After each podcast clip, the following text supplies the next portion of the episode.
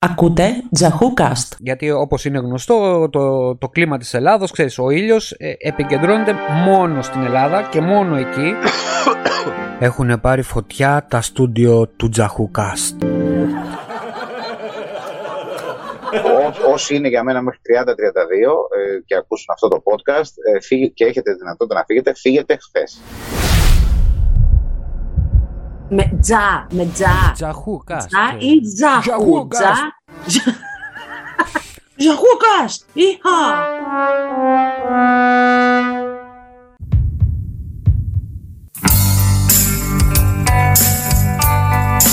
Weren't here before? Can look you in the eye. You're just like an angel. Καλημέρα, καλησπέρες α τούτη. Your skin makes me cry Σήμερα ιδιαίτερη τιμή γιατί έχουμε συνέντευξη τον Άκη Κακαγή. Πιστεύω. Beautiful Είναι ιδιαίτερη τιμή γιατί πρώτον είναι γαμό τα παιδιά, είναι αγαπητός σε όλους, έχει φωνάρα, μπορεί να πει ιταλικά κομμάτια τόσο ερωτι- ερωτικά που θα, λογοκρισία, που θα, θα το πω, θα χύσετε.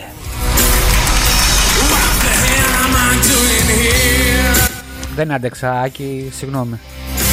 I don't belong here Oh, Έχει πάει στο voice, έχει, τους έχει κουφάνει όλους, έχει κάνει τα πάντα, blues, ε, μπορεί να πει οποιοδήποτε κομμάτι.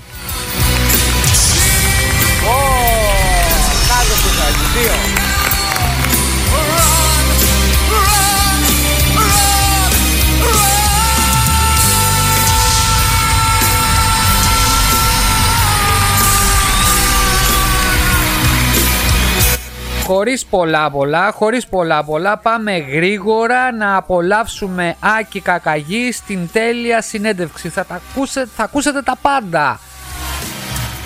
Άκης δικό σας τώρα. Έλα ρε. Έλα. Έλα. Οκ, έλα. Πού είσαι ρε; Εδώ Τι ρε, κάνεις; εδώ ρε. Μ' Ιταλ- ακούς καλά; Τέλεια. Στο λέω από τώρα, να ξέρεις. Πες το. Θα σου πω να πεις ανέκδοτο. να, να το έχεις, Με τίποτα. να, μαλάκα. να το έχεις έτοιμο στο μυαλό σου. Εντάξει, μην με κάνεις Ναι. ρεζίλι. Στο λέω. Εντάξει, θα προσπαθήσω να σκεφτώ κάτι. λοιπόν, είσαι χαλαρός, εντάξει, οκ, τώρα είσαι οκ. Ναι ρε, άνετα, άνετα. Ωραία. Θες, Λοιπόν, θες, από τα, θες από τα δικά μου τα καλά; ε, τε- αυτό σου λέω. αυτό σου λέω. Είσαι σίγουρος ή, ή θα δεν φύγουν ξέρω, όλοι. δεν ξέρω το... θα- Από, τη- από τη σύνδεση. Ναι, ναι, Α, ναι. ναι. Εγώ ακούω εδώ πέρα μέχρι και τη μίγα που θα περάσει εκεί. Τώρα μ' ακούς; Σ' ακούω. Καλά. Κα- Τέλεια. Ωραία. Σ' ακούω τέλεια. Απλά να μην υπάρχουν τα χουσ- και τέτοια.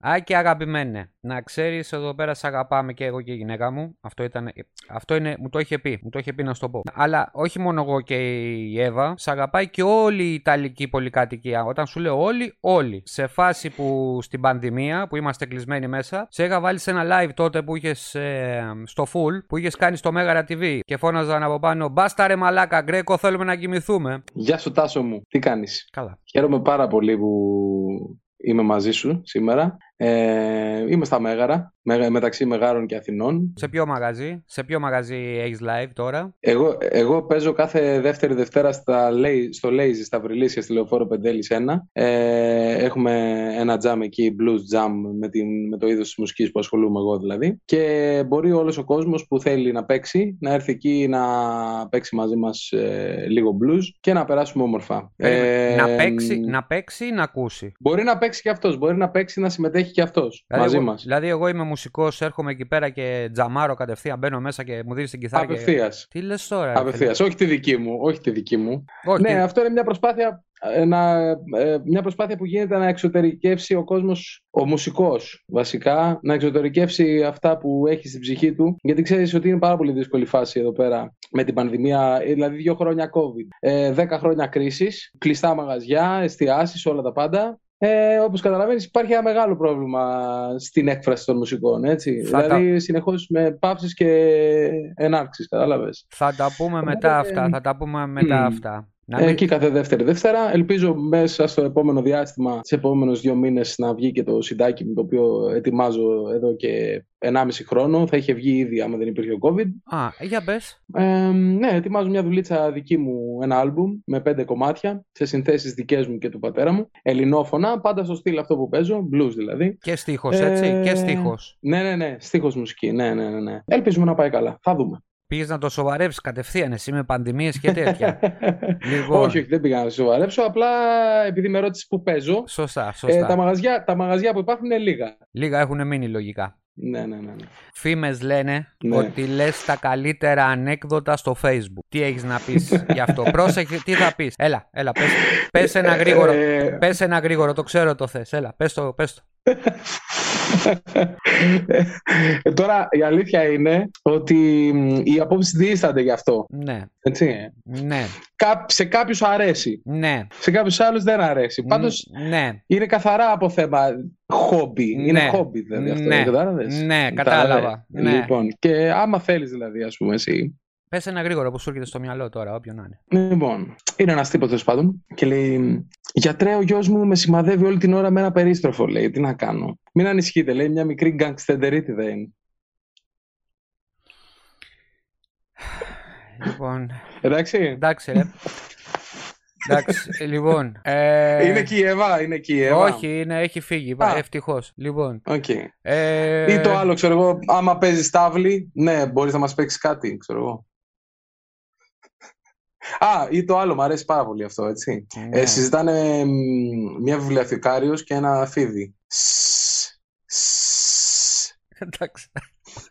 Οκ. Έλα, εντάξει, με έκανες να γελάσω. ρε, Άντε. Στο διάολο. Οκ. Απογευματιάτικα, λοιπόν. Ναι. Ε, α, ε, έχω, ήταν μία... Έχεις χάσει τα λόγια σου τώρα, έτσι. Ναι, ναι, θα τα κόψω στο μοντάζ. Λοιπόν, ε, Οκ. ε, είχα δύο ερωτήσεις, αλλά δεν ήξερα πώς να Μμμ. τις βάλω να σου πω. Δηλαδή, τη μία την είχα στο 1 και την άλλη την είχα στο 4. Ε, Μάλιστα. Θέλω να μου πεις για τους Blue Doctors. Ε, δ- λοιπόν, Τους Blue- The Doctors Blues Band. Μπράβο. Α, Ναι. Ε, εγώ τους ήξερα Blue Doctors. Λέγαμε Blue Doctors. Οκ. Οκ, λοιπόν. Οκ, ναι. ναι. Ε, Είναι του γιατρού η μπάντα. του Είναι για- The του για- Doctors Blues Ακριβώς. Band. Ακριβώς. Ήταν μια ομάδα γιατρών που Ναι. έπαιζε ε, ερασιτεχνικά blues. Ερασιτεχνικά δεν το Βασικά, Ε, επειδή δεν το ξέρουν πολύ στα Μέγαρα, εντάξει, το podcast Ναι. μπορεί να το ακούσουν ε, παντού, αλλά και οι Ναι. μεγαρίτες να ξέρεις είναι παντού, ο- εννοώ εκτός Μεγάρων. Λοιπόν, σίγουρα. δεν, το, δεν ξέρουν την ιστορία, δεν την ξέ, ούτε εγώ την ξέρω ολόκληρη. Ό,τι μου έχει πει ο Θα σου Μίμης πω. ο Σαμούρης. Λοιπόν, θέλω να μου πεις Ναι. για αυτά. Εγώ θα σου πω για το Λεωνίδα το Μανώλη που είναι μπάρμπας μου. Εντάξει, ναι, βέβαια. Οκ, τον πατέρα σου. Μμμ. Ε, λοιπόν, και εγώ τους πέτυχα με το Μπούκι μαζί και δεν θυμάμαι, στην Τζάγκιό. Τα, ε, Με το Βύρονα. με το Βύρονα, οκ. Ε, ως εκεί, πες μας σε παρακαλώ την Μμμ. ιστορία. Λοιπόν, καταρχάς η The Doctors Blues Band ήταν η μπάντα της οποίας ηγέτης, ας- άμα θέλουμε να το πούμε, όχι ηγέτης, ιδρυτής, συνειδητής ε, Ήταν, ήταν, ο ήταν. πατέρας μου, Ναι. ο Παναγιώτης ο Κακαγής, ο γιατρός. Ε, δημιουργήθηκαν νομίζω το 1988, αν δεν κάνω λάθος, από πέντε άτομα. Ήτανε ο Δημήτρης ο Ρούσης, με τον οποίο παίζουμε ακόμα μαζί. Ήτανε ο Βίρονας ο Μπούκης, ο Γιάννης ο Διπλάρας στον Μπάσο, ο Δημήτρης ο Μωραΐτης στα τύμπανα και ήταν μια προσπάθεια να παίξουν blues στα μέγαρα. Το όνομα The Doctors Blues Band, επειδή το ξέρω από τον ίδιο, του- ίδιο μου τον πατέρα, ψάχνανε έναν τρόπο να πούνε μεγαρίτικα ε, το ότι υπάρχει μια μπάντα που παίζει blues. Οπότε μέσα σε brainstorming στο στούντιο λέγανε πώς θα το πούμε, πώς θα το πούμε και λέγαμε να ρε, του, η μπάντα του γιατρού ξέρω εγώ. Ναι, Και έγινε The Doctors Blues Band, δηλαδή η μπάντα του γιατρού του Κακαγή. δεν την ήξερα. Κάπως έτσι. Αυτό ήταν. Στη συνέχεια, ε, οι The Doctors Blues Band φύγανε κάποιοι, ξανάρθανε, ξέρεις, είχαν μια πορεία μέχρι το 2014 που ήμουνα και εγώ πλέον εκεί, Ναι, στους The Doctors Blues Band. ναι. Ο μπάρμπα σου, ο Λεωνίδας ο Μανώλης, ε, ήρθε αργότερα, ήρθε γύρω στο 2000, αν θυμάμαι καλά τώρα, 2000, 1999, 98 εκεί. Α, δεν το ήξερα. Κατάλαβες; Ναι. Οπότε ο, η- ο ένας γιατρός γίνανε δύο γιατροί, κατάλαβες; Ναι, ε, ε, ναι. και έτσι, μ, ε, συνο, βέβαια, μ, ήταν συνοδοιπόροι για πάρα πάρα πάρα πολλά χρόνια, έτσι. ναι. Κοντά στα 25 και φίλοι άλλα 50, ξέρω εγώ. Οπότε ε, αυτό είναι η ιστορία. Ήταν του γιατρού η μπάντα και ήταν μια προσπάθεια τώρα στα Μέγαρα, τώρα φαντάσου, του 1980, δεκαετία του 80, να παίζει τώρα μια μπάντα μαύρη μουσική, έτσι, καμία σχέση. Θα σε ρωτήσω μετά γι' αυτό. Είναι η επόμενη Ναι. ερώτηση. Είναι, με, με- μου έκανες μεγάλη πάσα για... Ναι, και, α, μπε- μπο- επειδή ανέφερες πριν και το μίμη το Σαμούρι, Ναι. Ε, ήταν ένας από τους ε, μ, πολύ θερμούς υποστηρικτές και μάλιστα καμιά φορά τραγουδούσε κιόλας γιατί ο Μίμης είναι και πάρα πολύ ιδιαίτερος και καλός τραγουδιστής, έτσι, το ξέρεις αυτό. Το ξέρω, το ξέρω. Έχω δουλέψει στην Ναι. Τζάκιο 10 χρόνια. Ε, 12. γι' αυτό σου λέω, το ξέρεις. Λοιπόν, ε, ο συγχωρεμένος ο πατέρας σου, τον Ναι. οποίο εγώ τον υπεραγαπούσα, ε, όχι μόνο εγώ, όλοι έτσι. Σου δίδαξε μουσικά την blues στην ουσία. Από αυτόν ε, επηρεάστηκες ή σου ήρθε από μόνο του, δηλαδή, ναι, μεν άκουγες και μπήκες στην blues. Έχεις ένα ιδιαίτερο, μια ιδιαίτερη αγάπη για την blues, για την αμερικάνικη blues, έτσι; Αν πεις Ναι, δεν υπάρχει ναι. κι άλλη, απλά Ακριβώς. ε, πώς σου μπήκε το μικρόβιο της μουσικής Λοιπόν. και της blues; Όταν μεγαλώνεις σε ένα σπίτι στο οποίο από τότε που γεννήθηκες υπάρχει μια κιθάρα και πρόβες, στούντιο, μοιραία αναγκάζεσαι να έρθεις σε επαφή με αυτό το πράγμα, έτσι, Ναι. αρχικά. Δεν μπορείς όταν έχεις ένα τόσο ισχυρό... Καταρχάς εγώ τον θαύμαζα τον πατέρα μου, έτσι. Τον θαύμαζα. Όταν με ρωτούσαν τι θες να γίνεις, ε, όταν μεγαλώσεις, ξέρω εγώ, έλεγα γιατρός και μουσικός. Ήθελα να γίνω μια, ένα αντίγραφό του κατά κάποιο τρόπο. Ναι. Ήταν πάρα πολύ μεγάλο πρότυπο. Ε, είχαμε ιδιαίτερη αγάπη ο ένας για τον άλλον. Ε, με τον πατέρα μου και μ, οτιδήποτε και αν έκανε, ξέρεις όταν ήμουν πιτσιρικάς, μιλάμε τώρα 6-7 χρονών, ε, εντάξει, ήθελα κατά κάποιο τρόπο να το μιμηθώ κι εγώ. Ναι. Ε, οπότε όταν έβλεπα να πιάνει την κιθάρα και καθόταν στο σαλόνι και έπαιζε εκεί στο τζάκι, ξέρω εγώ μπροστά, έπαιζε πάντα τέτοια μουσική. Ή έβλεπε στο βίντεο κάποια μουσική. Εν τω μεταξύ άκουγα συνέχεια το The Doctor's Blues Band, The Doctor's Blues Band, The Doctor's Blues Band. Πήγαινα στα, στις πρόβες, άκουγα τη Shuffle, το Shuffle Blues, το Chicago, τη, τη, αυτή την ιστορία που υπήρχε πίσω από το blues, της καταπίεσης του Νταλκά, αν θέλεις, Ναι. έτσι Ναι. του Νταλκά. Και επειδή εμείς και εγώ και ο πατέρας μου ήταν και εγώ είμαι τώρα και ήμουνα και από πάντα είμαστε άνθρωποι που έχουμε ένα βαθύ συνέστημα. Δηλαδή πάνω απ' όλα είναι το συνέστημα. Ναι. Οπότε όταν πάνω απ' όλα βάζεις το συνέστημα έχεις και έντονους νταλκάδες, έχεις και έντονη χαρά, όλα είναι έντονα. Σωστό όλα ήταν αυτό. έντονα πάντα στο σπίτι, κατάλαβες; Σωστό. Οπό- Οπότε δεν βρήκα άλλη μουσική. Έχω, έχω πειραματιστεί με διάφορες μουσικές. Δεν βρήκα άλλη μουσική που να εκφράζει τόσο έντονα την ψυχική μου διάθεση όσο η blues. Επίσης με συναρπάζει ότι προέρχεται από λαϊκά στρώματα, διότι εμένα μου αρέσει η λαϊκή μουσική. Ναι. Μ' αρέσει που έρχεται από στρώματα που καταπιέστηκαν μέσα στα χρόνια, έτσι. Γιατί- Ε, οπότε είναι μια, αλη- ένα αληθινό συνέστημα. Ένα αληθινό συνέστημα καταπίεσης που βγάζει πόνο, νταλκά, αλλά, αλλά και πάρα πολλές φορές χαρά. Ναι. Γιατί ξέρεις, όταν ένας εργάτης δουλεύει, ξέρω εγώ, πέντε μέρες, ε, συνέχεια, ξέρω εγώ, έτσι, και σε, σε συνθήκες σχεδόν δουλείας, μάλιστα ήταν δούλοι, αλλά μετά έγιναν και εργάτες οι οποίοι μ, ήταν και πάρα πολύ καταπιεσμένοι. Δηλαδή, α, πα- παρότι μπορεί μετά από κάποια φάση να μην ήταν δούλοι, δουλεύανε πάρα πολύ σκληρά. Οπότε είχαν κάποια διαστήματα που τραγουδούσαν και βγάζαν τον ταλκά τους. Εμένα αυτό με συναρπάζει. Πάντα αυτό με, με τρέλαινε. Γιατί από την όμως, μουσική, για, έτσι. α- αυτό είναι ε, στο πολύ πίσω παρελθόν, γιατί σε Ναι. επηρέασε τόσο πολύ και η σημερινή πραγματικότητα στην ουσία δούλοι είμαστε της Εντελώς. δουλειάς, έτσι. Ε, ε, ε, συνδύασες και, την, και το πολύ μακρινό παρελθόν, αλλά και το παρόν σου και τότε και τώρα. Ναι, βέβαια. Όλα μια χρονογραμμή είναι, ρε, εσύ. Όντως. Όλα όντως. είναι μια, μια χρονογραμμή ε, χρονο- που επαναλαμβάνεται. Ε, γιατί και τώρα υπάρχει πάρα πολύ μεγάλη εργατική, αν θες, βία, αλλά είναι πιο εξευγενισμένη, γιατί η εποχή το προστάζει. Πόσο Κατάλαβες. δίκιο έχεις αυτό, πόσο δίκιο έχεις αυτό. Και θέλω να σε ρωτήσω σε αυτό, την ερώτηση αυτή την κάνω σε όλους, αλλά δεν την Ναι. έχω κάνει σε μουσικό. Ναι. Ε, είναι ρεαλιστικό να βγεις εκτός Ελλάδος, να ζήσεις σαν μουσικός στο επάγγελμά σου, δηλαδή σαν επάγγελμα εννοώ, ε, Ναι. δεν, δεν εννοώ Ευρώπη, παράδειγματος χάρη blues είναι συνδεμένη με την Αμερική. Είναι ρεαλιστικό Ναι. εσύ σαν μουσικός να βγεις, να πας παραδείγματος χάρη στην Αμερική και να φτιάξεις production με αγγλικό στίχο; Το έχεις σκεφτεί ποτέ αυτό; Πάρα πολλές φορές το έχω σκεφτεί. Καταρχάς, εγώ έχω σταματήσει να εργάζομαι μόνο σαν μουσικός. Εγώ είμαι φιλόλογος, αυτό έχω τελειώσει.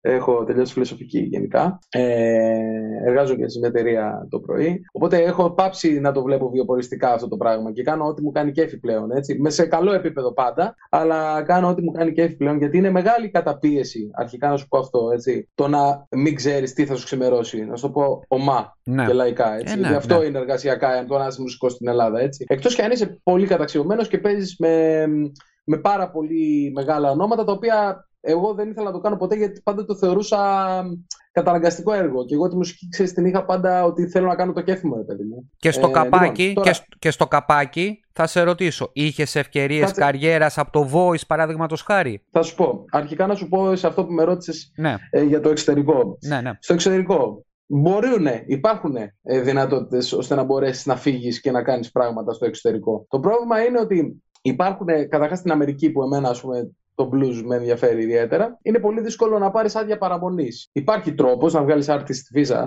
αλλά μ, πάντα υπάρχει σε μια, διοίκηση, σε μια διαδικασία, ξέρεις ότι μπορεί να φύγεις και τέτοια. Υπάρχουν περιπτώσεις όμως που έχουν καταφέρει. Το έχουν καταφέρει βεβαίως. Θέλει ε, μια υποστήριξη, έτσι, Και οικονομική. που να, μπο, να μπορείς ακριβώς, να μπορείς να είσαι λίγο, πώς να σου πω, να έχεις τη δυνατότητα κάποιος να σε υποστηρίξει, έτσι. Να μην, ε, δηλαδή, να μην πολύ ασχολείσαι με το βιοποριστικό σου πρόβλημα και να κυνηγάς το νερό σου, έτσι. Ή θέλει παράλληλα να ξεσκίζεις στη δουλειά, να το πω και έτσι απλά. Ναι. Στην Ευρώπη είναι πιο εύκολα τα πράγματα, νομίζω, το να πας να εγκληματιστείς και να πας να ζήσεις. Ας πούμε και στην Ιταλία μπορείς, θεωρώ, να ψάξεις πράγματα, γιατί η Ιταλία έχει ένα πάρα πάρα πολύ καλό επίπεδο ε, μουσικό. Δεν Έτσι, έχουν, δεν ξέρω πώς είναι η- δεν έχουν ιδέα από αγγλικό στίχο. δεν έχουν ιδέα από αγγλικό στίχο, έτσι. Αυτοί που ασχολούνται με μουσική έχουν ιδέα. Εντάξει. Μμ. Ε, Μμ. Δεν ξέρω αν άκουσες το podcast με τον Λευτέρη, με τον Μμμ. Λευτέρη τον Κάρκα από την Αμερική. Μμμ. Ε, Αυτό το πρόβλημα με τη βίζα το είχε και αυτός, αλλά Ναι, ναι, εφο- ναι. εφόσον πας εκεί για μια εργασία, δεν έχει σημασία άμα είσαι Μμ. μουσικός ή σερβιτόρος ή επιχειρηματίας. Ναι. Εάν ε, Ναι, ναι, ναι. έχεις ε, από τη στιγμή που πας εκεί και δηλώσεις μια, ε, ότι κάνεις αυτή τη δουλειά σε κάποιον εργοδότη, ένα Μμμ. ε,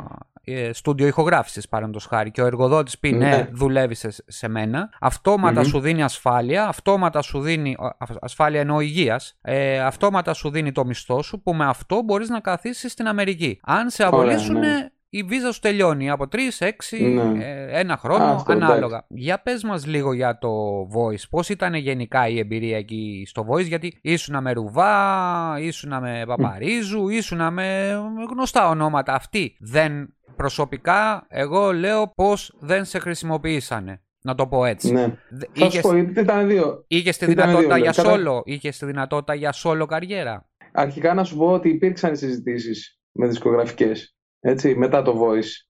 Ε, θέλω να σου πω ότι αυτό που προτείνανε οι δισκογραφικές εταιρείες ήταν ένας από τους λόγους, στην Ελλάδα μιλάω πάντα, γιατί εγώ δεν έφυγα στο εξωτερικό για βιοποριστικούς λόγους, γιατί όταν το 2014 έχασα τον πατέρα μου, έτσι, έπρεπε να στηρίξω λιγάκι μια κατάσταση διαφορετική, οπότε ε, ήταν λίγο διαφορετικά τα πράγματα, έπρεπε να εργαστώ άμεσα. Ναι. Λοιπόν, οπότε αυτό κάπως Σε πήγε με, πίσω. Ναι. με κράτησε πίσω, έτσι, με κράτησε πίσω. Είναι, ένα, είναι επόμενο. Λοιπόν, πέρα από αυτό λοιπόν, όσον αφορά το voice, έχω, κα- έχ- έκανα συζητήσεις με δισκογραφικές εταιρείες και τα ποσοστά και οι προτάσεις που κάνανε ε, σε έναν νέο καλλιτέχνη ήταν ε, εντελώς εκμετάλλευση.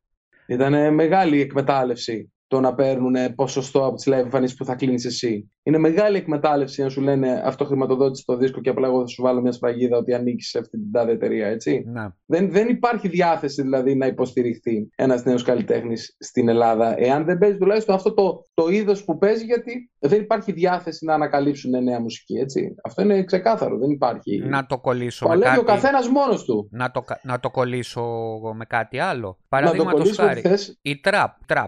Η Που, δεν, trap, είναι- που ναι. δεν ξέρω για κάποιο λόγο πώς την έχουν ε, συνδυάσει με τη hip hop. Εγώ που ακούω hip hop από, από τότε που θυμάμαι Και τον εγώ εαυτό ακούω, μου μου. αρέσει πάρα πολύ. Έτσι, δεν έχει καμία σχέση και σου μιλάω για ελληνικό hip hop. ε, Νεύμα, FFC, Terror X Crew, παλιά. Ναι, ναι. Ε, για κάποιο λόγο, αυτό το είπε και ο Μηθριδάτης σε μια συνέντευξη, το παρακολουθούσα πρόσφατα, ότι αυτό δεν Ναι. είναι hip hop. Αυτό είναι μουρμούρισμα στην ουσία. ναι. Ε, έχ- έχουμε την τεχνολογία, εννοώ μουσικά, ε, εννοώ ε, τεχνολογικά, συγγνώμη, να φτιάξουμε παπάδες, να το πούμε έτσι.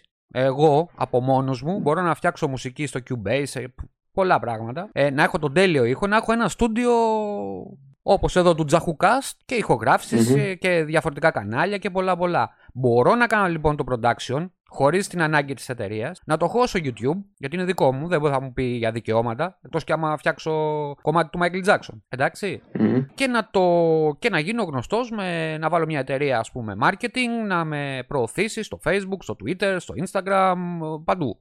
Σε όλα τα social. Μμμ. Εντάξει, και να κάνω Ναι. δικιά μου παραγωγή, να στο πω έτσι. Βέβαια και με τη βοήθεια κάποιων φίλων, ανθρώπων που ξέρουν πώς να προωθήσουν κτλ.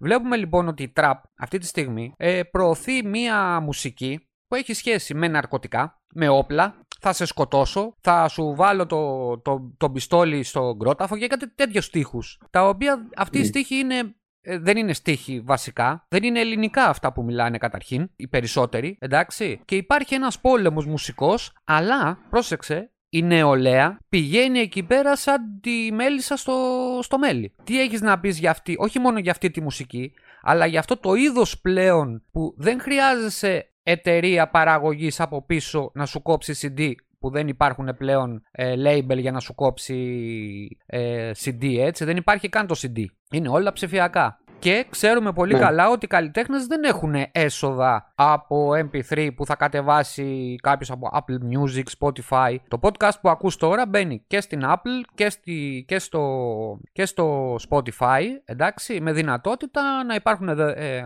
δικαιώματα, να έχει πωλήσεις, κάποιος να κατεβάζει παραδείγματος χάρη το, το podcast με 0,99 δολάρια. Παράδειγμα σου λέω. Εντάξει. Ναι, ναι, ναι. Έχ, έχουν δυνατότητες και εργαλεία οι μουσικοί να προωθήσουν και να βγάλουν φράγκα από τη μουσική. Τι γνώμη έχεις γι' αυτό; Ναι.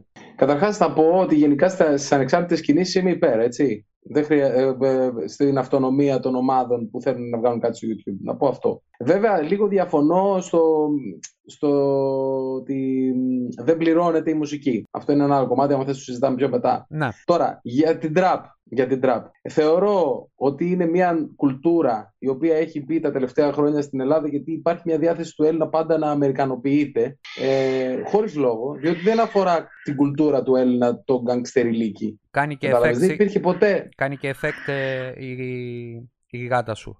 Κάνει και effects από πίσω. Ναι. Είναι ωραίο. Είναι Και όμως background δεν ωραίο. είναι η γάτα μου. Δεν είναι η γάτα μου. Είναι, πάνω στο, είναι έξω από την πόρτα μου. Να σου πω. Είμαι έξω στο μπαλκόνι. Άμα ακούσεις Και να είναι εδώ γαυγίζει, έξω κάτι την δεν πόρτα πάει καλά. Α, Θα έχει ακούσει τραπ, μάλλον.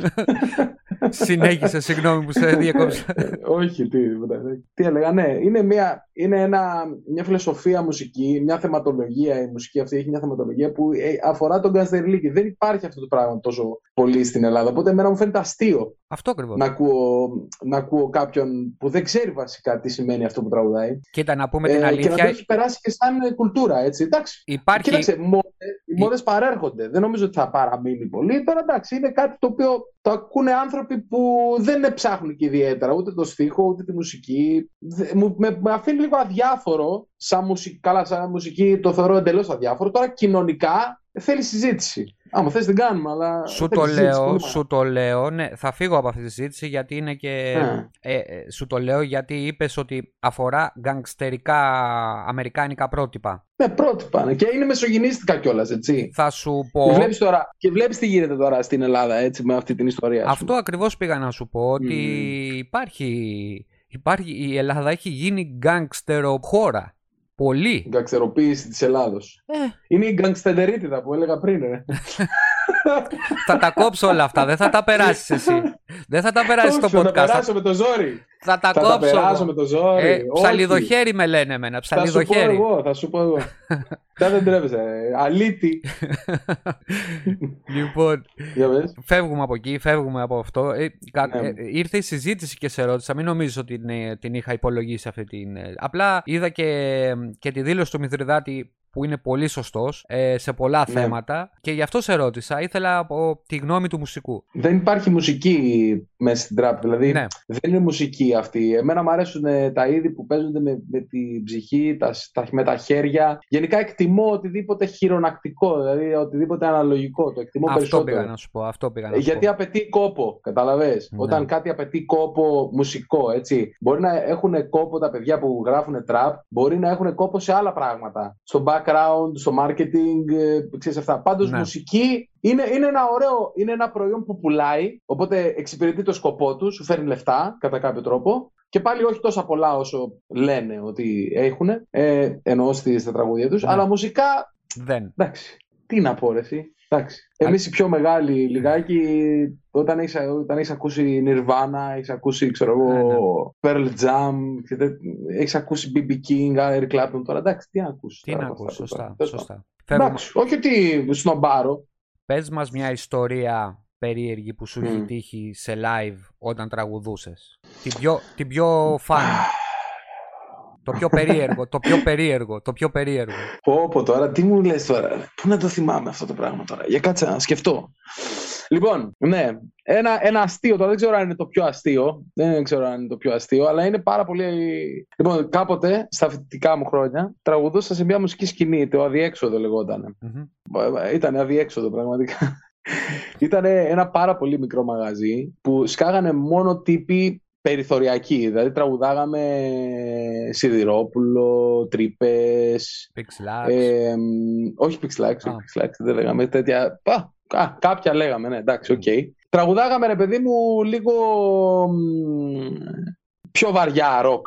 ναι. Πιο βαριά ροκ μουσική. Λοιπόν, δεν ήταν λίγες οι φορές που ε, ερχόντουσαν διάφοροι τύποι που οι οποίοι ήταν μεθυσμένοι, ήταν ε, τσαμπουκαλεμένοι, χωρίς λόγο, έτσι. ναι.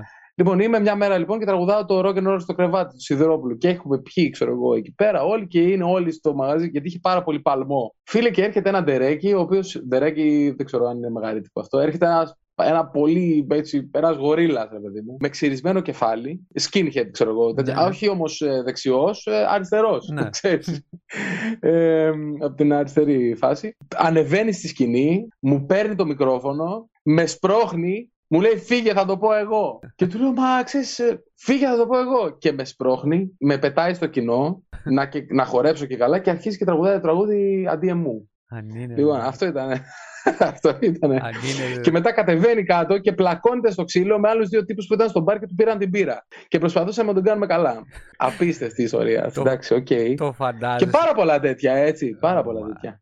Το φαντάζεσαι σε, Πάρα πολλά μια, σε τέτοια. μια συναυλία, ας πούμε, ξέρω εγώ, των Metallica, ας πούμε, να ανεβεί κάποιος. Να γίνει αυτό το πράγμα; Το Φαντάζεσαι. καλύτερο το έχει κάνει ο Keith Richards. Ε, παίζανε οι Rolling Stones, ανεβαίνει. Υπάρχει και στο YouTube αυτό. Ναι, ναι, το έχω Ανεβαίνει δει. ένας το- τύπος με μια Αμερικάνικη σημαία και πάει να του φέρει την κιθάρα στο κεφάλι και συνεχίζει να παίζει Ναι, στο ναι, Satisfaction ναι, μετά. το έχω δει, το έχω δει. το έχω δει. Πρόσφατα έχει βγει αυτό το βίντεο. Ήταν από amateur ε, ε, ε, πλάτη. Ναι, γιατί ναι, δεν το... Ένα, επίσης ένα άλλο σκηνικό, έτσι, μας είχαν καλέσει από ένα ΤΕΙ στην Ιγουμενίτσα και τότε εμείς ήμασταν ένα blues trio που λεγόμασταν Too Much Alcohol με τα φιλαράκια μου, τον Δημήτρη και τον Γιώργο που ήμασταν Όνομα τότε και μπάντα. πράγμα, όνομα και πράγμα. Ναι, ε. εντελώς. Εντελώς, εντελώς. Ε, και είχαμε πάει καλεσμένοι σε ένα ΤΕΙ ότι θέλουν να. Μας λέγανε στο τηλέφωνο, ξέρω εγώ, θέλουν να φτιάξουν κάτι τεράστιο, να γίνει πόλος έλξης όλης της Υπήρου τέλος πάντων, γιατί εγώ σπούδαζα στα Γιάννενα. Μμμ. Ε, να γίνει πόλος έλξη όλης της Υπήρου, ξέρω εγώ και τέτοια. Να γίνει ροκ. Ε, ε, είχαν καλέσει και το Σπύρο το Γραμμένο, ο οποίος ήταν μαζί στα Γιάννενα με μένα. Και πήγαμε, ξεκινήσαμε λοιπόν να πάμε προς την Οικουμενίτσα και να πάμε να δούμε το stage το τεράστιο, το οποίο μας είχαν υποσχεθεί στο,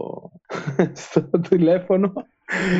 Φίλε και σκάμες στο ΤΕΙ και ήταν τρεις τύποι οι οποίοι ψήνανε σουβλάκια και πα- είμαστε με τις κιθάρες στα χέρια. Εν τω μεταξύ, εμείς κοιμόμασταν σε κάμπινγκ, έτσι. Ναι. Να πω και αυτό. Είχαμε πάρει τα πράγματά μας και ήμασταν σε κάμπινγκ. Και πάμε να στήσουμε έτσι. Και σκάμε. Εκεί βλέπουμε τρεις τύπους να ψήνουν σουβλάκια. Ένα άδειο γήπεδο μπάσκετ, άδειο. Και στη, είχαμε πει, ξέρω εγώ, ότι θα ξεκινήσει το φεστιβάλ στις 8. Η ώρα ήταν 5.30 και δεν είχε στηθεί απολύτως τίποτα. ούτε τύμπανα, ούτε ενισχυτές, ούτε μικρόφωνα, ούτε big monitor.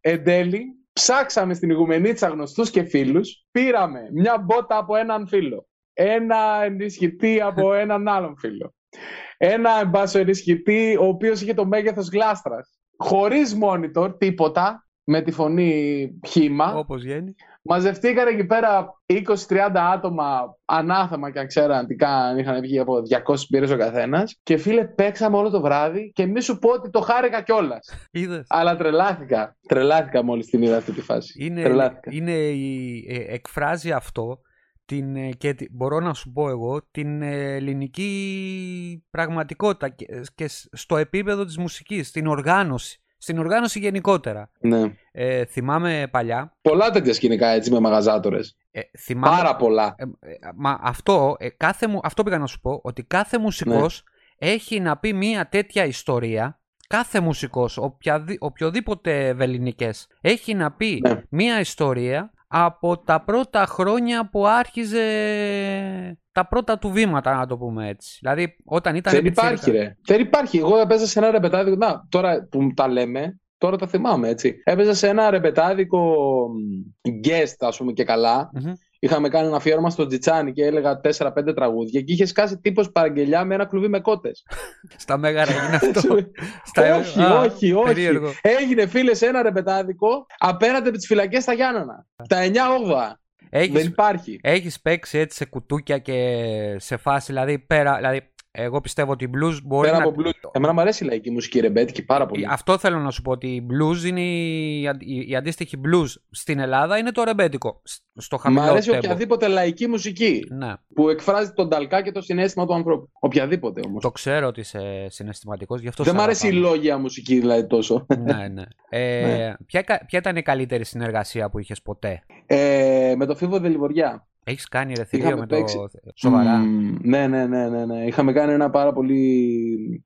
με- Είχαμε κάνει ένα μεγάλο live στη, στο θέατρο Φρότζου πάνω στα Γιάννενα και είχε έρθει με την μπάντα μου τότε που παίζαμε. Ε, είχε έρθει guest και είχαμε κάνει δύο-τρεις παραστάσεις μαζί και ήταν ε, μ, πάρα πολύ ωραία εμπειρία. Θεωρώ ότι ήταν ένας ε, από τους πιο ε, έτσι μ, ισορροπημένους μουσικούς επίσης. Πολύ, δηλαδή ήταν από, από, από το ελληνικό χώρο, έτσι, από Ναι. τον ελληνικό χώρο. Ε, τώρα στην blues έχω παίξει με τα δύο μεγαλύτερα ονόματα στην Ελλάδα σίγουρα και με τον Ηλία το Ζάικο, τον Blues Wire, δηλαδή έχουμε, έχουμε παίξει ένα-δυο παραστάσεις σαν support abyss group Ναι. παίζαμε, εξε, απίστευτος άνθρωπος με φοβερή ποιότητα και βαθιά γνώση των blues.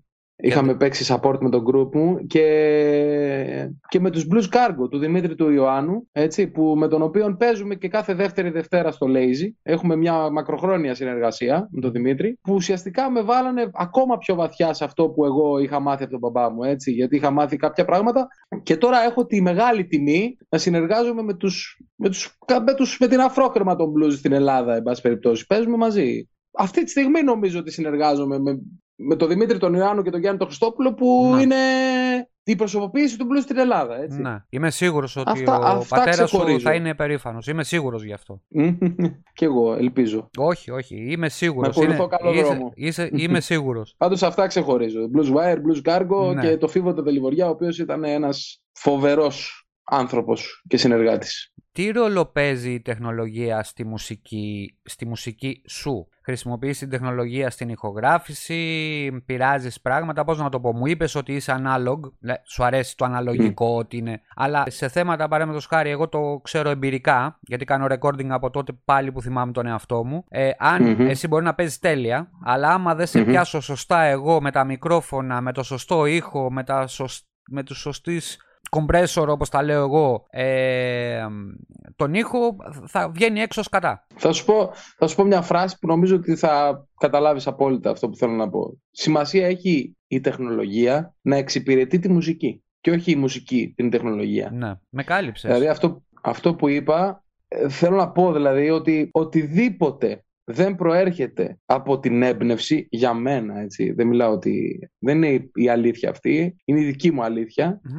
Πρέπει να προέρχεται από το σώμα μας, από την ψυχή μας, από το πνεύμα μας. Δεν είναι, μου λέει κάτι να βάλω μια λούπα σε έναν υπολογιστή και απλά να το...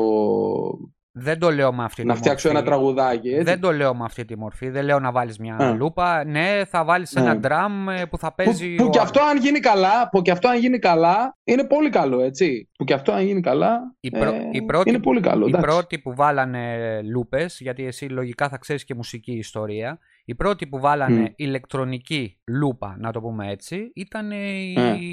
Pink Floyd. Ε, οι πρώτοι που Βε- φτιάξανε Βέβαια. Μετά Ήταν πρωτοπόροι. Έτσι, ε, ο Μισελ ε, Ζαρ επίσης ε, χρησιμοποιούσε ηλεκτρονικά analog για την εποχή, όχι digital που υπάρχουν τώρα. Τώρα υπάρχουν, σου λέω, Μμ. τρομερές δυνατότητες. Έτσι, ε, λογικά θα το είδες και στο Voice εσύ, όταν ε, ε, είχες ε, τη μουσική που παίζανε live men, αλλά εμείς Μμ. το ακούγαμε στην τηλεόραση. Να σου μπουμπά. πω ότι ήταν ένα, ένα, ήταν ένα, ένα κίνητρο να πάω. Δεν θα πήγαινα αν δεν υπήρχε live μπάντα. Ναι, ναι. Δεν, θα μου, δεν μου αρέσει αυτό καθόλου. Ε, έχεις συνηθίσει γι' αυτό. Δεν το. Έχω υπάρχουν- συνηθίσει. υπά- Είμαι λαϊβάδικος τύπος εγώ. Ναι, δεν ναι, είμαι ναι. το στούντιο. Βεβαίως, Εγώ βεβαίως. θέλω να πηγαίνω σε ένα μπαρ και να παίζω. Καταλαβες. Οι Το περισσότεροι, προτιμώ από το να μπω στο στούντιο. οι περισσότεροι δεν, έχουν την, ε, δεν είχαν και την εμπειρία, τουλάχιστον από ό,τι είδα εγώ τότε, γιατί τώρα πλέον δεν το βλέπω το Ναι. voice, αλλά τότε δεν είχαν την εμπειρία του live που έχεις εσύ. Ε, ε, Τραγουδάγανε με playback, έτσι. Ήτανε παιδιά, οι περισσότεροι ήταν παιδιά. Εντάξει, βέβαια, αυτοί που προχωρήσαμε, που πήγαμε στον τελικό, ήμασταν όλοι παιδιά που είχαμε εμπειρία. ε, ναι, έτσι. είδες αυτό. Όλα τα παιδιά που, παίζα, που φτάσαμε στον τελικό, όλοι. Και ο Γιώργος Οκαρέλη και η, η Κασιανή και ο Άλαν Πολ και ο Γιάννης Ομαργάρη που το πήρε, η Νικολέτα με την οποία συνεργαστήκαμε. Επίσης, μια πάρα, πάρα, πάρα πολύ ωραία συνεργασία που είχαμε κάνει εδώ. Η Νικολέτα, η Μιλιώνη, παίζαμε κάθε, κάθε Πέμπτη παρέα, να είναι καλά. Άμα μ' ακούει, της στέλνω την αγάπη μου. Και όλα τα παιδιά αυτά που πήγανε ήταν άνθρωποι οι οποίοι έχουν παίξει live. Εγώ θεωρώ μεγάλο σχολείο το να μπορείς Να. να διαχειριστείς ένα κοινό, έτσι. Ναι. Δηλαδή, εντάξει, είναι ωραία η, η δημιουργία στο στούντιο, δεν λέω, αλλά για μένα πρωταρχικό πράγμα είναι η επαφή με τον κόσμο. Ναι, είναι λίγο. Όχι απλά, ξέρεις τι γίνεται. Ε, υπάρχουν πολλοί μουσικοί που λένε ότι δεν, δεν θέλω την επαφή με τον κόσμο. Εντάξει, οκ, αλλά μέσα σε τη μουσική υπάρχει και το performing, ρε φίλε. Υπάρχει δηλαδή και η διασκέδαση στην Ισχύει. όλη Ισχύει αυτό. κατάσταση, έτσι. Δεν είναι μόνο. Δεν μου αρέσει η εσωστρέφεια στη μουσική. Η ερώ- Θέλω, εξωτε... θέλω εξωστρέφεια. Το Ναι. καταλαβαίνω αυτό που λες. Η ερώτηση όμως είναι παράδειγμα χάρη από αυτό που είπες ότι ε, είχατε μια χημεία όλοι αυτοί που είσαστε π.χ. στο Voice γιατί δεν συνεργαστήκατε να φτιάξετε κάτι δικό σας ανεξάρτητα και να κάνετε ένα ωραίο recording ένα χρόνο ηχογράφηση, δύο χρόνια ηχογράφηση, σιγά, αργά, να το πω έτσι, ώστε να το Μμμ. βγάλετε ποιοτικό αποτέλεσμα παντού. Γιατί δεν το έχεις, γιατί δεν το έχεις. Τώρα λες ότι εγώ από σένα το έμαθα τώρα, ε, Μμμ. πέντε τραγούδια, ελληνικό στίχο, φαντάζομαι Ναι. μπαλάντες, φαντάζομαι μπαλάντες; Όχι, είναι blues, είναι blues. Οκ. Blues. Οκ. Rock, and, rock and roll blues και κά... μια μπαλάντα έχει μέσα, ναι. Ωραία, ε, θέλω να πω, εγώ θα είμαι ο πρώτος που θα το πάρει. Ο πρώτος. Οκ, ευχαριστώ, Εντάξει. Τάσο. Λοιπόν, όχι, υπάρχουν άνθρωποι οι οποίοι εκ- εκτιμούν την ποιοτική μουσική. Γιατί να σου πω και Μμμ. κάτι άλλο, αυτό που λες εσύ λαϊκό, είμαι λαϊκό παιδί, όχι και ακούω λαϊκή μουσική. Ε, το πολύ λαϊκό Λαϊκή ρε μουσική, φίλε όχι. έχει χαλάσει. Έτσι. Ε, αυτό που ακούγεται αυτή τη στιγμή δεν είναι λαϊκό, είναι σκυλάδικο. Αυτό σου λέω. Δεν υπάρχει διαχωρισμός αυτών που ακούν το λαϊκό με το σκυλάδικο. Είναι δύο διαφορετικά. Οι- ε, Ενώ οι- Ναι. οι περισσότεροι το βλέπουν ότι το λαϊκό είναι το σκυλάδικο. Όχι. Όχι, ρε φίλε. Λαϊκή μουσική είναι οτιδή, οποιαδήποτε μουσική εκφράζει τη λαϊκή κουλτούρα. Ε, κοίτα, να σου πω κάτι. Το- Τον Έλληνα, συγγνώμη που στο λέω γιατί είσαι στο Ιταλός, τον Έλληνα τον εκφράζει εκ- το σκυλάδικο. Άμα θέλεις να το Ε, ωραία. ακούσεις. Άρα, άρα, άρα, άρα στην Ελλάδα δεν ακούω λαϊκή μουσική. Ακριβώς. Γιατί εγώ θεωρώ τη λαϊκή μουσική τα ρεμπέτικα. Ναι.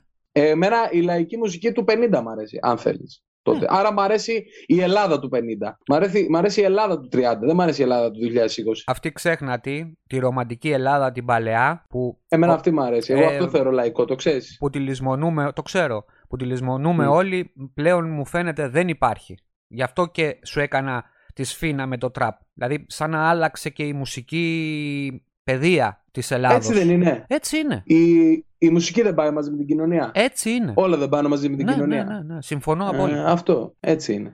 Λοιπόν, Όλα είναι μια αλυσίδα. Ναι. Ξέρω ότι έχεις ταξιδέψει. Ε, Ναι. Ποια πόλη σου άρεσε περισσότερο και γιατί; Έχεις έρθει Ιταλία καταρχήν; Έλα, ρε, εσύ. Αφού η μητέρα μου είναι από την Ιταλία, από τη Φεράρα. Αυτό δεν το ήξερα. Ναι, η μητέρα μου είναι από την Ιταλία, από τη Φεράρα. Ε, Ο πατέρας και σου- νομίζω Να σου πω κάτι. Ο πατέρας σου είχε σπουδάσει στην Ιταλία; Γιατρός στην Φεράρα. Σοβαρολογίες. Γιατρός στην Φεράρα. Το, είχα, Βεβαίως, ναι. το είχα υποψιαστεί γιατί ο Λεωνίδας ο Μανώλης ήταν στην Πολώνια. Είχε Ναι. σπουδάσει. Και μου το είχε πει. Εκεί γνωρίστηκαν με τη μητέρα μου. Και Έλα. ήρθε στα Μέγαρα. Έλα ρε. Δεν το ήξερα. Ναι, βέβαια. Ναι, το βέβαια. ήξερα. βέβαια. Ε, δηλαδή έχεις Βέβαια. ζήσει στην Ιταλία, ας πούμε. Κάμε. Μου Κάθε, κάνεις- παρασυ... κάθε πα... Πάσχα, Χριστούγεννα και ένα μήνα το καλοκαίρι πηγαίναμε στη Φεράρα. Είμαι μισός μισός, εντελώς μισός μισός. Ε, ε, so parlare anche in italiano. Ah, scusami signore, Tanto bene. no, Prego. non parlo bene italiano, ma parlo Non inglesso. parli bene, va bene. ah, ok. Έλα ρε φίλε, δεν το ήξερα αυτό, δεν το ήξερα, πραγματικά ναι, δεν το βέβαια, ήξερα, βέβαια, έτσι. βέβαια, βέβαια. Παρ' όλα αυτά θα πω ότι η ομορφότερη πόλη που έχω πάει είναι για χειμώνα τα Γιάννενα. Περίμενε, όχι Και- Ελλάδα, όχι Ελλάδα, όχι Ελλάδα. Δεν σε Α, δεν έδωσα. θες Ελλάδα; Όχι, εντάξει, Ε, ξέρω. δεν γίνεται, δεν έχω δει την και Ελλάδα όλες την τις πόλεις. ξέρουμε όλοι. Εμείς οι Έλληνες την ξέρουμε. Πάνω κάτω ξέρουμε ότι δεν έχεις πάει παραδείγματο Ε, χάρη Αγγλία. Όχι, δεν έχω πάει. Θέλω να πάω φέτος. Ισπανία; Όχι, ούτε στην Ισπανία έχω πάει. Έχεις πάει σε ευρωπαϊκή χώρα εκτός από την Ιταλία; Έχω... Όχι, δεν έχω πάει. Έχω πάει στη Βουλγαρία. Βουλγαρία. Σου άρεσε η Βουλγαρία, δηλαδή πέρα- γιατί τη λέμε ότι Ε, η είναι Σόφια φτώχεια. ωραία ήταν, ναι, απλά έχει πάρα πολύ μεγάλες αντιθέσεις. Σε σχέση με τι, με, με ανθρώπους δηλαδή. Ε, ναι, φτωχοί, έβλεπα... πλούσιοι; Ναι, μωρέ, αυτό υπάρχει. Μεγάλη ταξική διαφορά μεταξύ των ανθρώπων. Εγώ τώρα θέλω να, πά- θέλω να κάνω δύο ταξίδια. Θέλω να πάω στη Σκωτία και Άλλος. θέλω να πάω και στην Πολωνία, στο Auschwitz. Οι περισσότεροι. Αυτά τα δύο είναι τα ταξίδια που θα κάνω φέτος. Ναι. Αυτά θα είναι ταξίδια που θα κάνω φέτος. Πρώτα, Ναι. η- πρώτα η πανδημία που θα είναι το τελευταίο. Και ξέρεις θέμα. γιατί έχει συμβεί αυτό έτσι. Γιατί εμείς το καλοκαίρι πηγαίναμε διαθαλάσσει σε όλη την Ελλάδα. Ναι. Έχω γυρίσει Το όλη, όλη, όλη την, ε, όλο το Αιγαίο, το έχουμε γυρίσει. Ε, γιατί ταξίδευα με σκάφος. Του Και πατέρα. πηγαίναμε... Του πατέρα μου, ναι. Του πατέρα μου. Και ταξιδεύαμε, έχουμε γυρίσει όλη, τη, όλη την Ελλάδα. Τι λες τώρα; Γι' αυτό. Ναι. ναι. Αλλά εποχωράκι όμως εγώ δεν σε έβλεπα. Δεν σε είχα δει. ποτέ. Δεν πηγαίναμε σε αυτά τα Το μέρη. ξέρω, το ξέρω, το ξέρω. Γιατί δεν έχει πάρα πολλούς προορισμούς από εκεί. Έχουμε πάει όμως. Έχουμε πάει στη Λευκάδα, στην Κεφαλονιά, στους Παξούς. Δηλαδή έχουμε περάσει από εκεί. Έχεις Αλλά δεν κάνει, έχει πάρα μεγάλα, πολλούς έχεις προορισμούς. κάνει με, μεγάλες διαδρομές, έτσι. Ήταν και μεγάλο το σκάφος. Και η θύρα. Ε, εντάξει, μεσαίο ήταν. Δεν ήταν. Ήταν ένα. Ναι, ενώ δεν ένα, ήταν... οχτά- ένα, ένα οχτάμετρο ήταν. Δεν ήταν τίποτα. Εντάξει, δεν ήταν όμως Ε, και εντάξει. βα- βαρκούλα. Με αυτή Ε, την όχι, ρε, έννοια. εσύ, εντάξει, α- απλά ε, όχι. Αλλά να σου πω κάτι. Εμένα η θάλασσα με δίδαξε πάρα πολλά πράγματα. Η θάλασσα για μένα είναι ένα στοιχείο της φύσης το οποίο σε διδάσκει να είσαι πάντα σε γρήγορση. Μου έχουν τύχει και εμένα Δεν πολλά μπορείς στη θάλασσα. και να. και μόνο το, το μάτι που ανοίγει σε αυτό το μπλε, το υγρό στοιχείο που δεν ξέρεις θα σου ξημερώσει αύριο. Ε, γιατί μπορεί εκεί που κάθεσαι και κάνεις το μπάνιο σου να σηκώσει ένα κύμα, ξέρω εγώ, και να σε πάει αλλού. Οπότε αυτή η, η αστάθεια, αν θέλεις, εντός Ναι, εισαγωγικών, ναι, ναι. Ε, σε κάνει να είσαι συνεχώς σε εγρήγορση ώστε να μπορείς. Άρα γίνεσαι και οξυδερκής μετά. Να αντιμετωπίσεις καταστάσεις στη ζωή σου. Ε, δεν ξέρω, εγώ έτσι το βλέπω. Γιατί έχω ταξιδέψει πάρα πολύ. Δηλαδή πηγαίναμε ένα μήνα, εγώ και ο πατέρας μου, βόλτα και πηγαίναμε, ξέρω εγώ, μου γυρίσει όλες τις κλάσεις. Καβοντόρο, Καβομαλιά, Κύθυρα, ε, Σαντορίνη έχουμε πάει με το, με το σκάφο. Αμοργό, Σέρβο, Σύφνο, Κύθνο, σε όλα, όλα Παντού, παντού. παντού. Σκιάθο, Σκόπελο, Αλόνισο. Ε, εντάξει, δηλαδή είναι, για μένα τα ταξίδια στη θάλασσα ήταν κάτι μαγικό. Κάθε καλοκαίρι δεν το περίμενα πώς και πώς. Και έτσι δεν είχα τη διάθεση ιδιαίτερα, ξέρεις, ε, μέσα στο χειμώνα να ταξιδέψω τόσο Ναι, πολύ. Η αλήθεια. ναι. είναι. Ε, Πήγαινα στα καλοκαίρι. ορί, στην ορεινή Ελλάδα πιο πολύ. Ναι. Έχω πάει σχεδόν σε όλη την Ελλάδα βασικά. Σύγχρονο, Σχεδόν σε όλη την Ελλάδα έχω πάει. σύγχρονος Οδυσσέας, όπως το καταλαβαίνω. ναι, σίγουρα. και η Πινελόπη στο σπίτι να περιμένει, έτσι, πάντα. ε, 21 μήνες στο πολεμικό ναυτικό, 21 μήνες Ναι. μέσα στο καράβι ε, Μμ. και μ, αγάπησα τη θάλασσα και τη μίσησα τη θάλασσα. Ξέρεις, το σπίτι μου είναι στο Λονίδα το σπίτι, μπροστά στο Αλεποχώρι, μπροστά στη θάλασσα. ξέρω, ξέρω. Ε, έχω, Ξέρω, μεγα- ξέρω. έχω κυριολεκτικά μεγαλώσει μέσα στη θάλασσα, να σου πω την αλήθεια. Και εδώ Μμμ. στην Ιταλία μου λείπει λίγο η θάλασσα, αλλά το καλοκαίρι. Είσαι και στην Πάντοβα, ρε, εσύ. Περίμενε. Ε, είμαι σε μισή ώρα, μία ώρα είμαι στη θάλασσα της Αδριατικής, στην οποία είναι. Να, να, με, τρομερή. ρώτησες πριν, με ρώτησες πριν ποιο ήταν το πιο όμορφο μέρος που έχω πάει. Ναι, Στο Λάγκο Ντιγκάρντα. πάνω από. ε, ε, στη, στο, Ναι. στο βορρά. Ε, Ναι.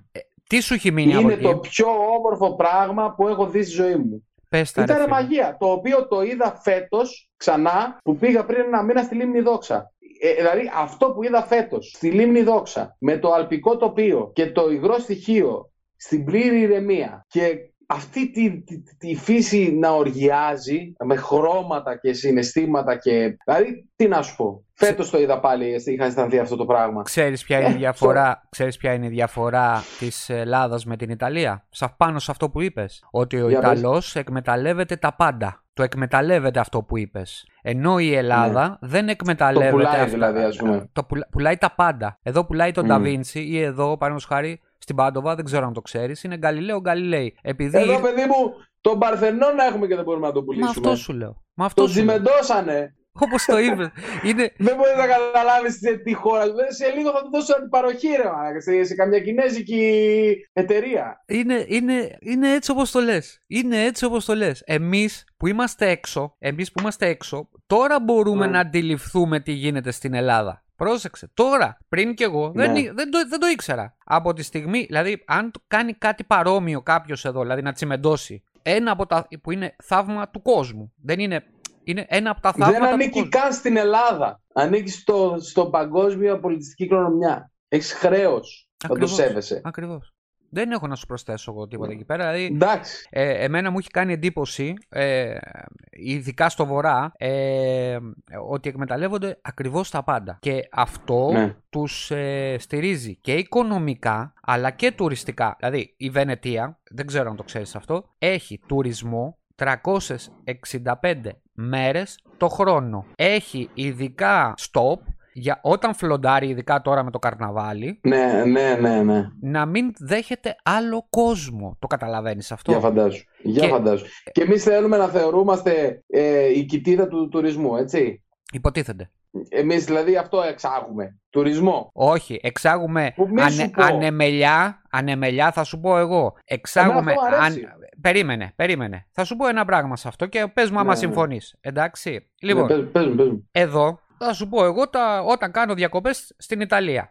Εντάξει. Λοιπόν, Ναι. φεύγουμε το πρωί, κανονικά, παίρνουμε τα συμπράγκαλά μας. Οι Έλληνες, ξέρεις, τυρί, ψωμί, μπύρες, ιστορίες το ένα το άλλο και πάμε σε μια παραλία. Κοντά. Και δεν σου λέω εγώ να είναι καμιά παραλία τρομερή. Πάμε λοιπόν και έχει ξαπλώστρες κανονικά, καθόμαστε, οκ.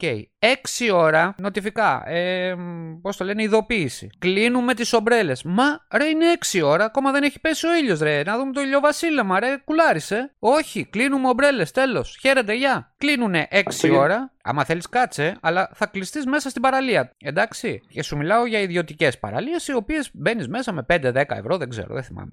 Λοιπόν, Ναι, κάπου ναι. εκεί. Λοιπόν, βγαίνεις σε. Αυτό τι, σε αναγκάζει να βγεις έξω, να πας στα μαγαζιά. Να φά, να πιεις. Βγαίνουμε έξω, 10 η ώρα 11 έχουν κλείσει τα πάντα. Σου μιλάω για καλοκαίρι. Πρόσεξε Ναι. ποιο είναι το καλό σε αυτό. Ότι πρώτον δεν θα οδηγήσει στο δρόμο που θα γυρίσεις του γυρισμού, γιατί εδώ είναι οτοστράτα, πηγαίνεις και 250 χιλιόμετρα και νομίζεις ότι πας με 100. Εντάξει, και πας ασφαλές σπίτι σου. Και εκεί πέρα πλάκωσέ το ρε παιδί μου στις μπύρες, στο σπίτι σου. Και το Ναι. πρωί πας στη δουλειά σου. Η ελληνική πραγματικότητα είναι πας στο Αλεποχώρι, γίνεσαι κουρούμπελο μπροστά στο Αλκιονής, θα σκοτωθείς κάπου στο δρόμο για να πας στα Μέγαρα, να σου το πω έτσι. Θα γυρίσεις 6 ώρα το πρωί, δεν θα πας στη δουλειά, γιατί κάποιος πρέπει να δουλεύει το καλοκαίρι. Εντάξει. Είναι οι, οι Ναι. δύο δι- διαφορετικοί πολιτισμοί. Δύο διαφορετικοί πολιτισμοί. Ναι. Και σου είπα απλά ένα παράδειγμα.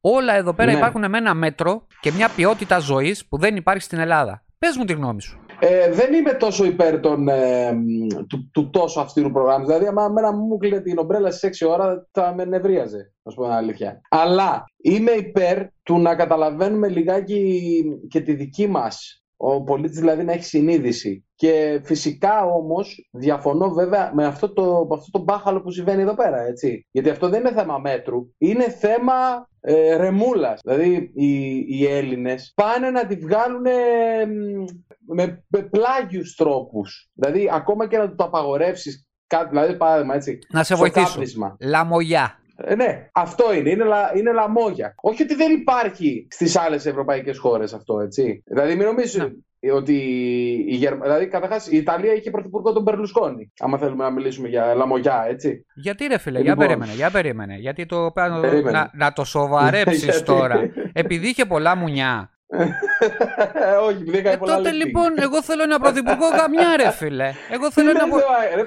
Προ- ρε, ρε, Θέλω ρε, πας ένα. καλά. Κάτσε, εγώ θέλω Τον ένα. Μπερλουσκόνη, τον Ναι, ρε μαφιόζο, φίλε. ρε μαλάκα. Περίμενε. Άλλο αυτό. Εγώ σου μιλάω για τα Πού τον μουνιά. έβγαλες πρωθυπουργό 20 χρόνια. Πήγε Πήγε και το- η γιαγιά μου τον ψήφιζε. Και επειδή Περίμενε. ήταν, λέει, ο- ήταν ωραίος γκόμενος, λέει. Πε- Ε, να, οκ. Ψήφιζε γιατί ήταν ωραίος Α, γκόμενος. μπράβο. Ε, ντα- κοίτα, εγώ θέλω, Λοιπόν. εγώ θέλω ένα πρωθυπουργό γαμιά παρά ένα Ναι. μαλάκα φλούφλι. Να μην λέω ονόματα. Ε, εντάξει, δεν είναι γαμιάς ο Μπερλουσκόνη, όμως. Εγώ Ήταν- είναι άλλα λαμόγιο, ξέρω. ρε φίλε. Εγώ άλλα έμαθα εδώ που ήρθα. Ε, τι- Τι έμαθες; Μπούγκα μπούγκα. Έχουμε τον Κοντομινά εδώ πέρα που τα έχει με τη Σπυροπούλου. Είδες, τα ξέρω Τι και με αυτά. νοιάζει ο Κοντομινάς; Τι είναι πρωθυπουργός; Εγώ σου μιλάω σε επίπεδο πρωθυπουργό, ρε. Τι με νοιάζει τώρα ο. Γιατί πρωθυπουργός ο ποιος είναι, πτωχός. νομίζω, ο Κυριάκος Μητσοτάκης, ο Μαρινάκης είναι, ο Βαγγέλης Μαρινάκη. Αυτό το λες Πρωθυπουργός εσύ. Ελλάδας Αυτό αυτή το τη λες στιγμή. εσύ, δεν το νομίζω. Γιατί είμαι Ολυμπιακός, γι' αυτό. Τι ομάδες είσαι, ρε; Α, Ολυμπιακός είμαι. Α, τότε δηλαδή, τι λες για τον πρόεδρο, θα τα κόψω όλα αυτά. Γιατί δεν είναι; Θα τα κόψω Ό,τι όλα, ρε. κουστάρι κάνει. Τι, ε, να, Ό,τι σου πω, κουστάρι κάνει. να ρε. σου πω κάτι. Όταν μιλάμε για, Έλα, τέτοια, ναι. για τέτοια γκαγκστερικά και μαφία Κοίτα, και πέρα το ένα απ' και τη- το πέρα- άλλο.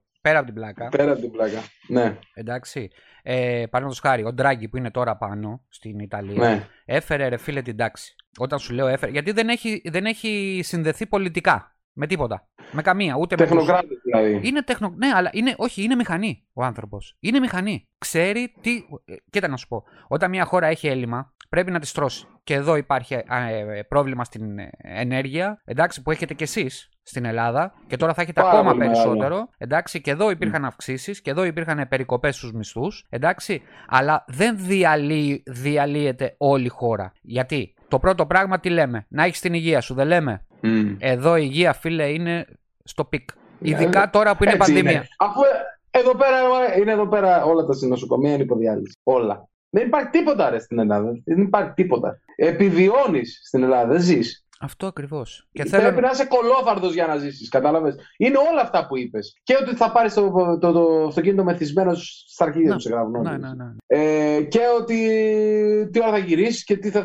Δηλαδή δεν υπάρχει τίποτα. Είσαι τυχερός. Ε, λοιπόν, θα σου πω κάτι το οποίο είναι βαρύ βέβαια. Εμένα ο πατέρας μου έκανε χημειοθεραπείες, έτσι. Ναι. Σε κάποια φάση της ζωής του. Ναι. Λοιπόν, όταν ήταν να αντιμετωπίσει. Λοιπόν, έψαχνα να βρω σε ένα αφαρμα... ήταν με, το, με τον ορό, ας πούμε, στη, στο χέρι, έτσι, και δεν είχε το νοσοκομείο αντιο, ε, αντιογκολογικά φάρμακα. Ναι. Και πήγαινα σε ιδιωτικό φαρμακείο να το πάρω. Πήγαινα στη Νέα Ιωνία από την Αλεξάνδρα, από το Αλεξάνδρας, στη Νέα Ιωνία να πάρω ένα φάρμακο. Και, και πολλές φορές μπορεί να μην το είχαν και να χρειαζόταν να πάω σε ένα ιδιωτικό και ο άλλος θα με περίμενε έτσι. Τέλος πάντων.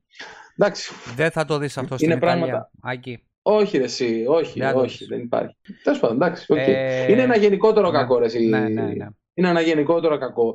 Το οποίο προέρχεται από την ανοργανωσιά και αυτό δεν μ' αρέσει σαν στοιχείο στον Έλληνα. Αυτό, Καθόλου. αυτό σου λέω. Αυτό σου- Καθόλου. Και είναι, είναι κρίμα. Γιατί έχουμε απλόχερα Έχουμε ένα. πάρα μυα- πολλά. Έχουμε... Έχουμε μια υπέροχη χώρα. Ναι. Έχουμε και τα μυαλά, έχουμε και τους σωστούς Όλα ανθρώπους, τα έχουμε και Οργάνωση παιδεία. δεν έχουμε. Οργάνωση δεν έχουμε, αυτό ακριβώς.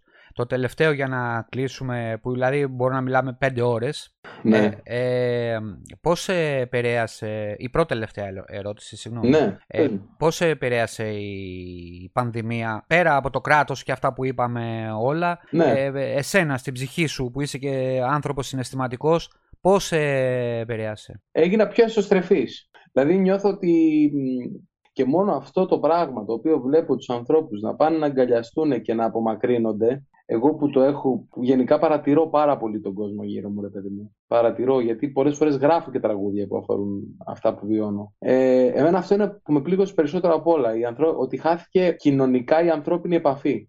Δημιουργήθηκε ένας φόβος για τη ζωή. Μόνο αυτό το πράγμα με στενοχώρησε. Τώρα Τώρα μ, έγιναν πιο, έγινε να πιο σου, πω την ομαλό. αλήθεια, να σου πω την αλήθεια, προσπάθησα τα τελευταίο τρίμηνο να μην ασχολούμαι με αυτό. Δηλαδή, έκανα αυτό που έπρεπε να κάνω, δηλαδή τα εμβολιά μου, όλα και αυτά. Και απλά προσπάθησα να μην του δίνω σημασία, να το κάνω ένα κομμάτι της καθημερινότητας. Αυτό είναι ε, που με ανησυχεί κιόλας, έτσι. Δηλαδή, έχει μπει πολύ στη ζωή μας ο έλεγχος κατά κάποιο τρόπο, ε, ξέρεις, Ο έλεγχος, να μην όπως το- αγγίξω ναι. τον άλλο, να μην μαζευτώ δέκα άτομα, να μην βγω έξω. Ε, ακόμα υπάρχει αυτή η ατμόσφαιρα. Απλά νομίζω ότι ο κόσμος το έχει γράψει στα παλιά του τα παπούτσια και προσπαθεί να βγει από το καβούκι του κατά κάποιο τρόπο. Νιώθω ότι ήμασταν, ξέρεις πώς νιώθω. Νιώθω ότι είμαι σε μια κοινωνία που οι άνθρωποι ήταν κλεισμένοι στις σπηλιές τους και κάνουν, είναι, είναι οι άνθρωποι, βλέπω τους ανθρώπους γύρω μου γεμάτους άγχος, γεμάτους Ναι. άγχος να κάνουν ό,τι να είναι. Ζω- Είναι μια τρέλα αυτό το Ναι, πράγμα. ναι, ναι, ναι. Πιστεύω ότι η πανδημία επηρέασε πάρα πολύ κοινωνικά τον κόσμο. Ναι, ισχύει αυτό. Δημιουργήθηκε μια εσωστρέφεια, η οποία νομίζω ότι θα κρατήσει για πολλά χρόνια. Αλλά πιστεύω ότι θα βγάλει κάτι όμορφο στο τέλος. Θα σου πω Γιατί μόνο, υπάρχει, μεγάλη, γιατί υπάρχει και μεγάλη αγανάκτηση επειδή συμφωνώ σε με πάρα αυτό πολλά που λες. πράγματα. Επειδή συμφωνώ με αυτό που λες, είναι και... Είμαι αισιόδοξος δηλαδή γενικά. Δεν και είμαι εγώ, απεσιόδοξος. και εγώ με ποια έννοια όμως και μάλλον ε, κάποιοι τα έχουν μελετήσει γιατί μάλλον έγινε το μεγαλύτερο κοινωνικό πείραμα που έγινε ποτέ στον πλανήτη στο, στην εξέλιξη τέλος πάντων του Homo sapiens εσείς στην Ελλάδα, το λέω εσείς, αλλά βάζω και τον εαυτό μου μέσα, ε, Μμμ. είσαστε στην Ευρώπη τουλάχιστον το, το τελευταίο, να το πω, κάστρο ε, στο να ανοίξουν τα μέτρα, γιατί έχουν, είναι, είναι αποδεδειγμένο, δεν το λέω εγώ, ε, ήδη δηλαδή εδώ στην Ιταλία, που έχουμε ακόμα 400, άκου, 400 νεκρούς την ημέρα. 20 Ναι. και 40 χιλιάδες κρούσματα τώρα που μιλάμε, Φεβρουάριο του 22. Με τι πληθυσμό, 60 εκατομμύρια. εκατομμύρια δεν είναι, 60, πες. 60 εκατομμύρια. 60 66, 66 εκατομμύρια. ωραία. Σκέψου ότι στην Ελλάδα με 10 εκατομμύρια έχεις 150 νεκρούς την Είναι, ημέρα. ναι, είναι πολύ, πολύ ανεβασμένο. Γι' αυτό σου λέω ότι είσαι το τελευταίο κάστρο. Δηλαδή, είναι, αυτό το έχουμε περάσει εμείς, ήταν τίποτα. Στραγάλια να το πούμε έτσι. Τώρα κάνουμε και πλάκα με αυτό. Υπάρχει μεγάλο πρόβλημα, έτσι. Υπήρξε μεγάλο, τεράστιο Δεν πρόβλημα. κατάλαβες όμως τι θέλω να σου πω. Μμ. Αρχές Για πες. τέλος Μαρτίου, τέλος Μαρτίου έχει σχεδιαστεί να ανοίξουν, άκου τι σου λέω, κλειστοί χώροι χωρίς μάσκα. Και για Εδώ δεν ανεμβολία και για Στην ανεμβολία εστίαση τώρα δεν έχει. δεν- Α, και για τους ανεμβολίους. και για τους ανεμβολίαστους. Εντάξει. Εντάξει, άσε τα ποσοστά. Ο Bill Gates είπε ότι δευ- δυστυχώς δεν καταφέραμε να φτάσουμε τον εμβολιασμό του 70% του παγκόσμιου πληθυσμού. Εκεί θα είχαμε, ε, θα είχαμε καλά αποτελέσματα, αλλά δεν καταφέραμε καν να το προσεγγίσουμε. Το είπε χτες ο Bill Gates αυτό. Λοιπόν, ε, αποτύχαμε εκεί, ρε παιδί μου. Δηλαδή, είχαμε το, το φάρμακο και δεν το χρησιμοποιήσαμε. Για τον Α, για το Β λόγο. Δεν, το, δεν θα το αναλύσουμε. Το θέμα είναι ότι έχουμε φτάσει στο σημείο αυτό που είπες, ότι έχουμε χάσει και την επαφή, την αγκαλιά. Αυτό ρε φίλε, εμένα με ενοχλεί αυτό το πράγμα. Πολύ. Εντάξει, τώρα θα τα ανοίξουν όλα. Και δεν είναι η ανοσία γέλης, πρόσεξε, μην τον μπερδέψεις. Είναι όποιο ζήσει, έζησε. Στο λέω πολύ ομά να το ξέρεις αυτό το πράγμα, γιατί εμείς το βλέπουμε, ε, γιατί είμαστε και η πρώτη χώρα που το πέρασε.